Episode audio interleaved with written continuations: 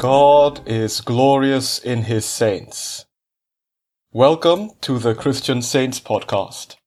My name is Dr. Darren Ong, recording from Sepang in Malaysia. In this podcast, we explore the lives of the Christian saints from the Anglican, Roman Catholic, and Eastern Orthodox traditions. Today, we commemorate the feast of the Presentation of Mary. This feast is of ancient origin, but the event it commemorates is not in the Bible. It is in an early apocryphal Christian text called the Proto-Evangelion of James. Mary was the daughter of Joachim and Anna, conceived miraculously when her parents were very old. They promised to dedicate her to the temple in Jerusalem and when she was three years old, they brought her to live there. Mary stayed in the temple until she was betrothed to Joseph. And traditionally, Christians believe that this time in the temple served as a preparation for her, for her calling to be the mother of God. For more background on Mary's early life, I would invite you to listen to my previous podcast episodes on the Virgin Mary and on Saints Joachim and Anna. Let us read from this passage telling the story of the presentation of Mary. This is from the Proto-Evangelion of James. The text we use is from the Complete Gospels, Annotated Scholars Edition, edited by Robert J. Miller. Many months passed, but when the child reached two years of age, Joachim said, Let's take her up to the temple of the Lord, so that we can keep the promise we made, or else the Lord will be angry with us and our gift will be unacceptable. And Anna said, Let's wait until she is three, so she won't miss her father or mother. And Joachim agreed, Let's wait. When the child turned three years of age, Joachim said, Let's send for the undefiled Hebrew daughters. Let them each take a lamp and light it, so the child won't turn back and have her heart captivated by things outside the Lord's temple. And this is what they did, until the time they ascended to the Lord's temple. The priest welcomed her, kissed her, and blessed her. The Lord God has exalted your name among all generations. In you the Lord will disclose his redemption to the people of Israel during the last days. And he set her down on the third step of the altar, and the Lord showered favor on her. And she danced, and the whole house of Israel loved her. Her parents left for home marveling and praising and glorifying the Lord God, because the child did not look back at them. And Mary lived in the temple of the Lord. She was fed there like a dove, receiving her food from the hand of a heavenly messenger.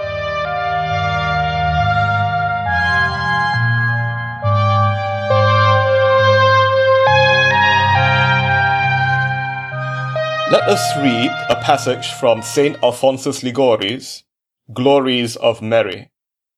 He was a 18th century Roman Catholic archbishop, much loved for his spiritual writings. The Glories of Mary is one of his most famous works and consists of many reflections on the role and the person of Mary. Here is a passage from his book about the feast of the presentation. There never has been, and there never will be, any offering of a pure creature greater and more perfect than that which Mary made to God, being yet only a child of three years, when she presented herself in the temple to offer him not spices, nor cows, nor talents of gold, but her whole self as a perfect holocaust, consecrating herself as a perpetual victim in his honor. Well, did she understand the voice of God, which even then called her to dedicate herself wholly to his love, with these words Arise, make haste, my love, and come. And therefore her Lord would have her, from thenceforth, forget her country, her parents, and everything, to attend to nothing but to love and please him. Hearken, O daughter, and see and incline thy ear, and forget thy people and thy father's house. And she at once obeyed promptly the divine voice. Let us consider, then, how acceptable to God was this offering which Mary made of herself, as she presented herself promptly and entirely to Him, promptly without delay, entirely without reserve.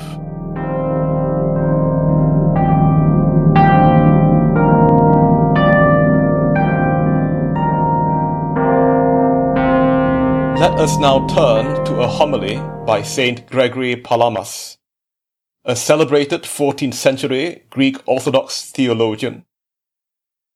He emphasizes here that Mary's presence in the temple's Holy of Holies is a preparation for her crucial role as Theotokos, bearer of God. We read an excerpt of this homily.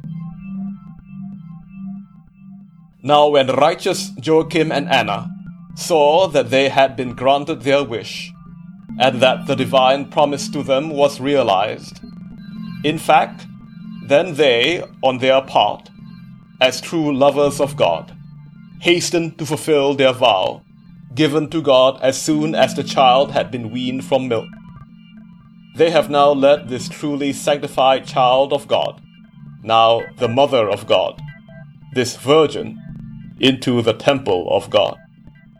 And she, being filled with divine gifts, even at such a tender age, she, rather than others determined what was being done over her. Her manner, she showed that she was not so much presented into the temple, but that she herself entered into the service of God of her own accord, as if she had wings, striving towards this sacred and divine love. She considered it desirable and fitting that she should enter into the temple and dwell in the Holy of Holies Therefore, the high priest, seeing that this child, more than anyone else, had divine grace within her, wished to set her within the Holy of Holies. He convinced everyone present to welcome this, since God had advanced it and approved it. Through his angel, God assisted the Virgin and sent her mystical food, with which she was strengthened in nature, while in body she was brought to maturity and was made purer and more exalted than the angels, having the heavenly spirits as servants.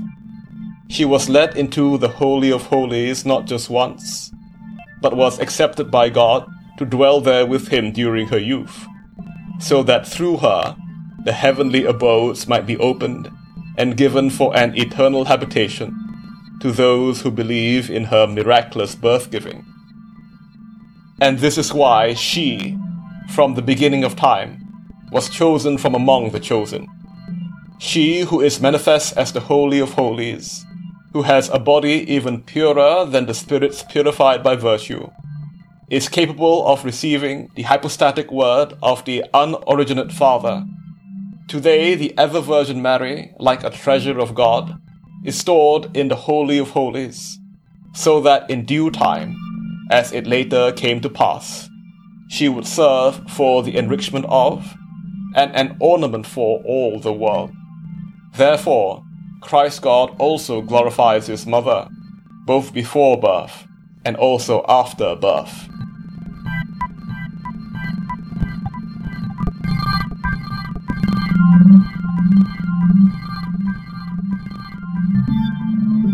Now, let us contemplate a perspective from modern times we shall read an excerpt of a homily about the presentation from the Roman Catholic Archbishop William Lori of Baltimore, who presents the presentation as a joyous event. This morning we celebrate a beautiful feast day of the Virgin Mary, namely the Feast of Mary's presentation in the Temple.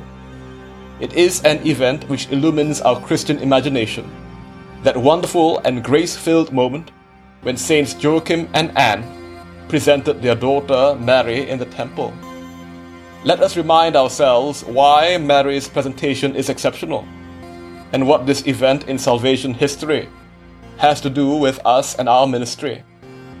Joachim and Anne, Mary's parents, were part of a remnant of God's people who looked forward with eager anticipation to the coming of the Messiah. Their hope and trust in God's promises of deliverance were undimmed by the catastrophes that befell the people of Israel, whether it was exile or the desecration of the temple or suppression and conquest by foreign powers. Through it all, the faith of this holy remnant, far from fading, grew ever more vibrant and ever more expectant. So while every faithful parent sees the hope and joy of God's love shining on the faces of their precious children, I would wager that when Joachim and Anne beheld the pure and beautiful face of their daughter Mary, they experienced a wonder and awe that they could neither describe nor explain. What deep thoughts and emotions must have filled their hearts as they entrusted her completely to the Lord, the God of Israel? Could they have sensed deep down that their daughter was already full of grace? Could they have sensed she would play a special role in salvation history? Like other children, Mary was presented in the temple when she was about three years old, but hers was no ordinary presentation. To echo the prophet Zechariah, Mary entered as the daughter of Zion, and her coming to the temple signaled that the time was at hand for God to stir from his heavenly dwelling, and to be present to humanity in a new and unimaginable way. The eternal Son would take upon himself our human nature in Mary's womb the Word would become flesh and dwell among us. He would come to preach, heal, suffer, die, and rise for us and for our salvation. And so, in God's providential design, Mary arrived at the temple as the blessed and chosen daughter who would herself become a temple, a sinless dwelling place, a tabernacle prepared for the Lord of hosts. Joachim and Anne could indeed only wonder what lay in store for their daughter. But we can draw two insights from today's feast. First is that Mary would find her vocation within the living home, the domestic church, if you will, that Joachim and Anne prepared for her. And second is that our faith in Christ helps us understand Mary's unique vocation.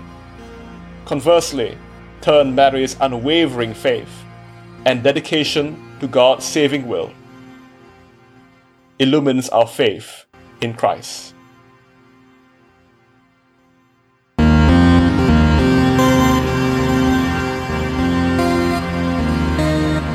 Finally, let us read from this contemplation from the contemporary Eastern Orthodox theologian Father Thomas Hopko.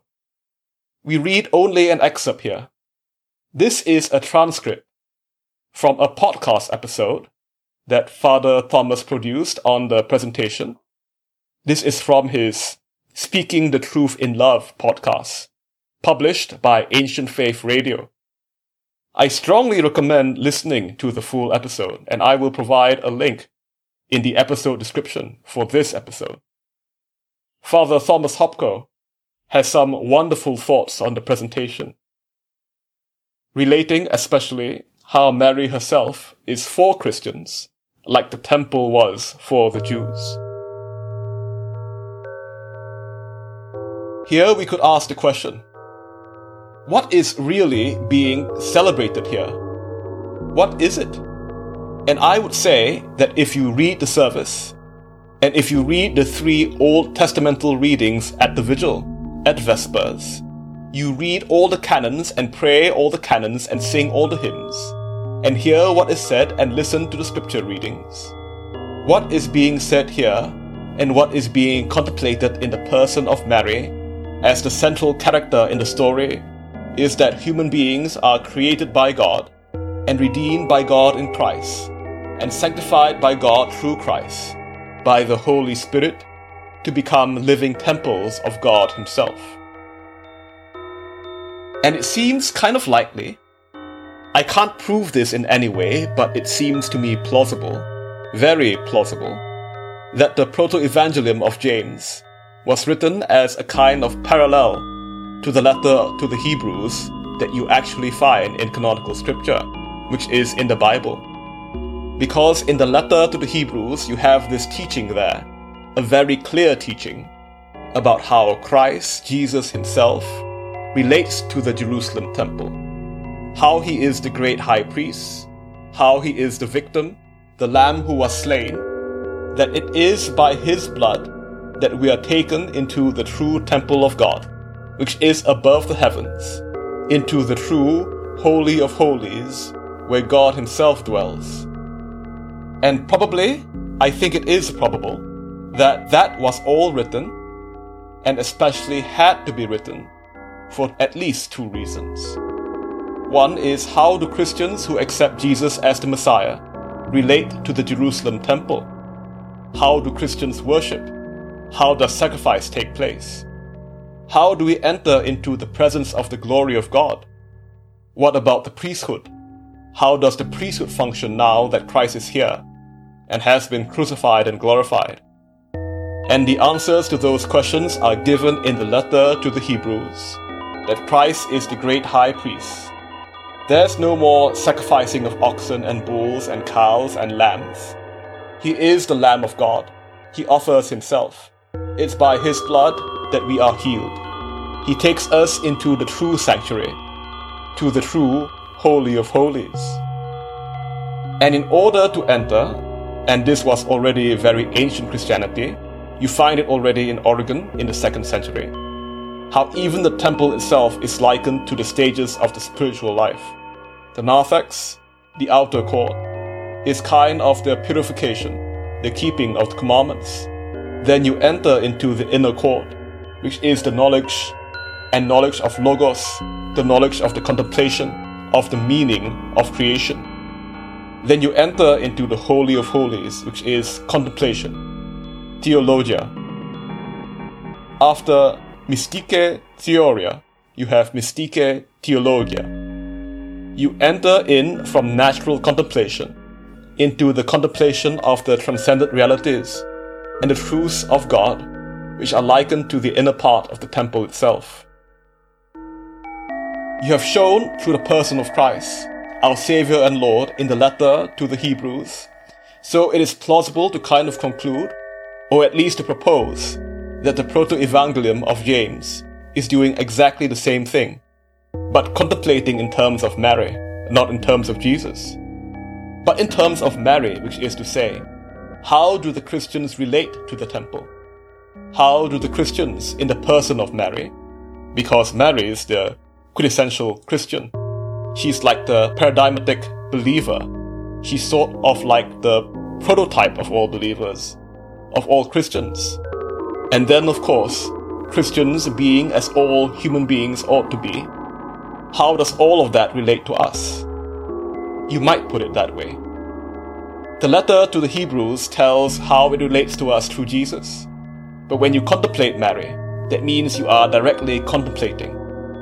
What is it that we are called to do?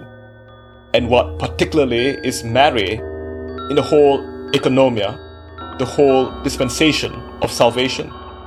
In other words, what is her place? And then, by extension, what is our place? How do we also live by faith and grace? Now, of course, very important, none of us is the Theotokos.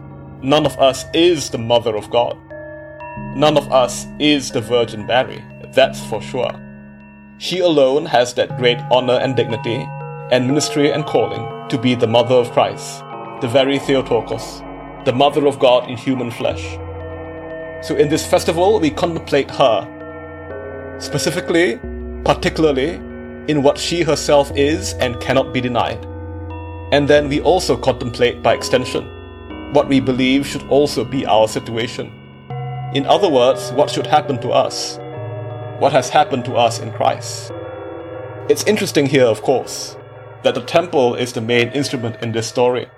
Because if the letter to the Hebrews in the Bible is about how Jesus relates to the temple, then you could say the main point in the Proto-Evangelium of James is how Mary relates to the temple, and therefore how we also ought to relate to the temple.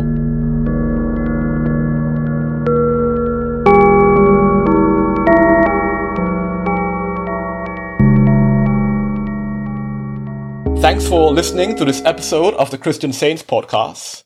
Look for the Christian Saints podcast page on Facebook or Instagram, or find us on Twitter at podcast underscore saints. All music in this episode was composed by my good friend James John Marks of Generative Sounds. Please check out his music at generativesoundsjjm.bandcamp.com. If you enjoyed this podcast, please consider giving us a rating on iTunes or whatever podcast app you use so more people can find the Christian Saints podcast and be blessed by these stories of God's saints. Let us end with a poem on the presentation of Mary by the 19th century American Roman Catholic priest and poet Abram Joseph Ryan. The priest stood waiting in the holy place impatient of delay, Isaiah had been read. When sudden up the aisle there came a face like a lost sun's ray, and the child was led. By Joachim and Anna, rays of grace shone all about the child. Simeon looked on and bowed his aged head, looked on the child and smiled. Low were the words of Joachim, he spake in a tremulous way, as if he were afraid, or as if his heart were just about to break, and knew not what to say. And lo, he bowed his head, while Anna wept the while. He, sobbing, said, Priests of the holy temple, will you take into your care our child? And Simeon, listening, prayed, and strangely smiled. A silence for a moment fell on all. They gazed in mute surprise, not knowing what to say, till Simeon spake, Child, hast thou heaven's call? And the child's wondrous eyes, each look a lost sun's ray, turned toward the far mysterious wall. Did the veil of the temple sway? They looked from the curtain to the little child. Simeon seemed to pray, and strangely smiled. Yes, heaven sent me here. Priests, let me in. And the voice was sweet and low. Was it a dream by night? A voice did call me from this world of sin. A spirit voice, I know. An angel pure and bright Leave father, mother, said the voice, and win. I see my angel now, the crown of a virgin's vow. I am three summers old, a little child.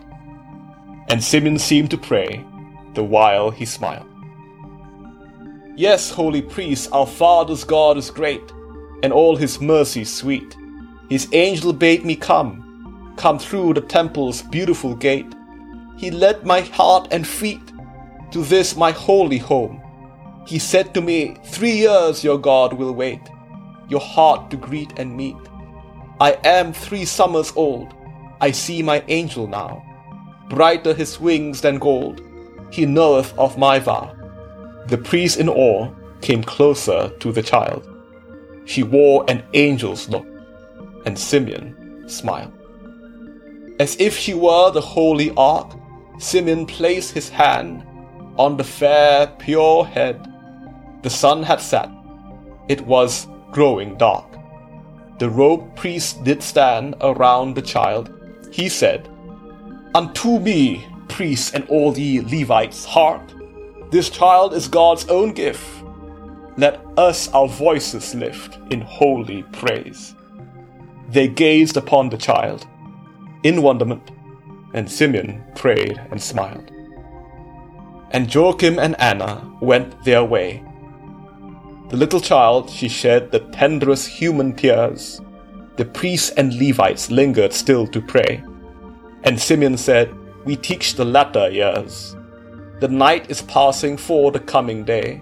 Isaiah had been read of our redemption, and some way the child won all their hearts. Simeon prayed and smiled. That night the temple's child knelt down to pray. In the shadows of the aisle she prayed for you and me. Why did the temple's mystic curtains sway? Why did the shadows smile? The child of love's decree had come at last and neath the night star's gleam, the aged Simeon did see in dream the mystery of the child, and in his sleep he murmured prayer and smiled. And twelve years after, up the very aisle, where Simeon had smiled upon her fair, pure face, she came again with a mother's smile, and in her arms a child, the very God of grace. And Simeon took the infant from her breast, and in glad tones and strong, he sang his glorious song of faith and hope and everlasting rest. Thank you.